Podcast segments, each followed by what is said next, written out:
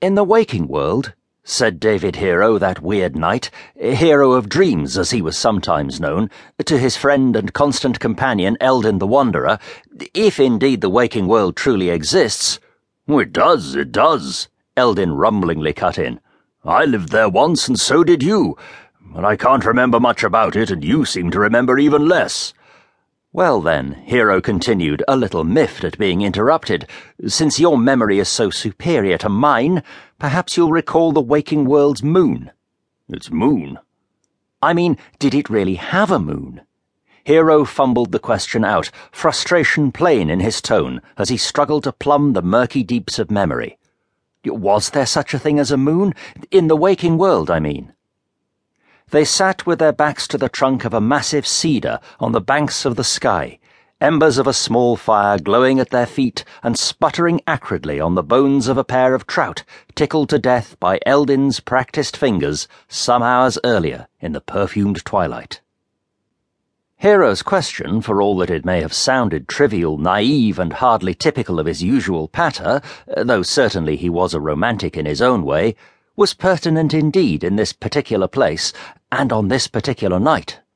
Why, the pair had walked down the river bank from Ulthar just to be out in the open night air for the moon's rising, which must say something for its pertinence. That two such as these should be out here to witness a moonrise when they could easily be boozing or wenching or both. Was there a moon? Eldin musingly repeated, frowning up into cloudless indigo heavens aglow with all the stars of night. Of course there was. I remember it well, because. Uh, because? Eldin stirred himself reluctantly and shrugged.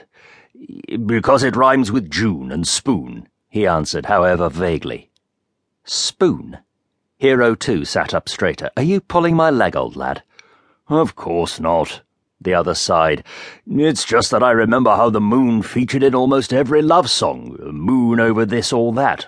Moonlight Bay. The silvery moon and blue moon and so on. He shrugged again, somewhat self consciously. It's all very mushy, I know, but that's how I remember it. After a little while, Hero said, Perhaps I do remember it. Blue moon and, and silvery moon, yes. But how about bloated moon? What? Eldin cried, aghast. In a love song? Uh, no, I suppose not. Hero was forced to agree, and his eyes suddenly narrowed as they stared across the star-strewn river. After all, how in all the dreamlands could anyone write a love song around a monster like that, eh? And he pointed toward a spine of distant mountains where even now a scabby, silvery yellow rim floated up into view. Spectral light flooded the valley of the Skai, paling the scattered lights of lanterns in the towers of near distant Ulthar and driving some of the lesser stars from the heavens. The moon rose higher, like the pitted pate of some luminous monster peering over the edge of the world with shadowed craters for eyes. The dreamers climbed to their feet and absently dusted themselves down, then stood silently in a sort of lunar awe gleamingly illumined by the vastness rising up into the night sky of dreamland. The damn thing's bigger than ever, said Eldin, and Hero detected a shuddering note in the unusually hushed voice of his companion. No, the Wanderer continued, steady once more. No, I certainly wouldn't consider writing that moon into a love song. What do you make of it, lad? A moon that grows bigger and bigger each night, like a huge balloon bloated beyond belief almost as if. As if it were about to pop and fall in tatters, Hero muttered, giving substance to Eldin's unspoken thought. At that very moment, invoked it seemed by Hero's words, something did fall.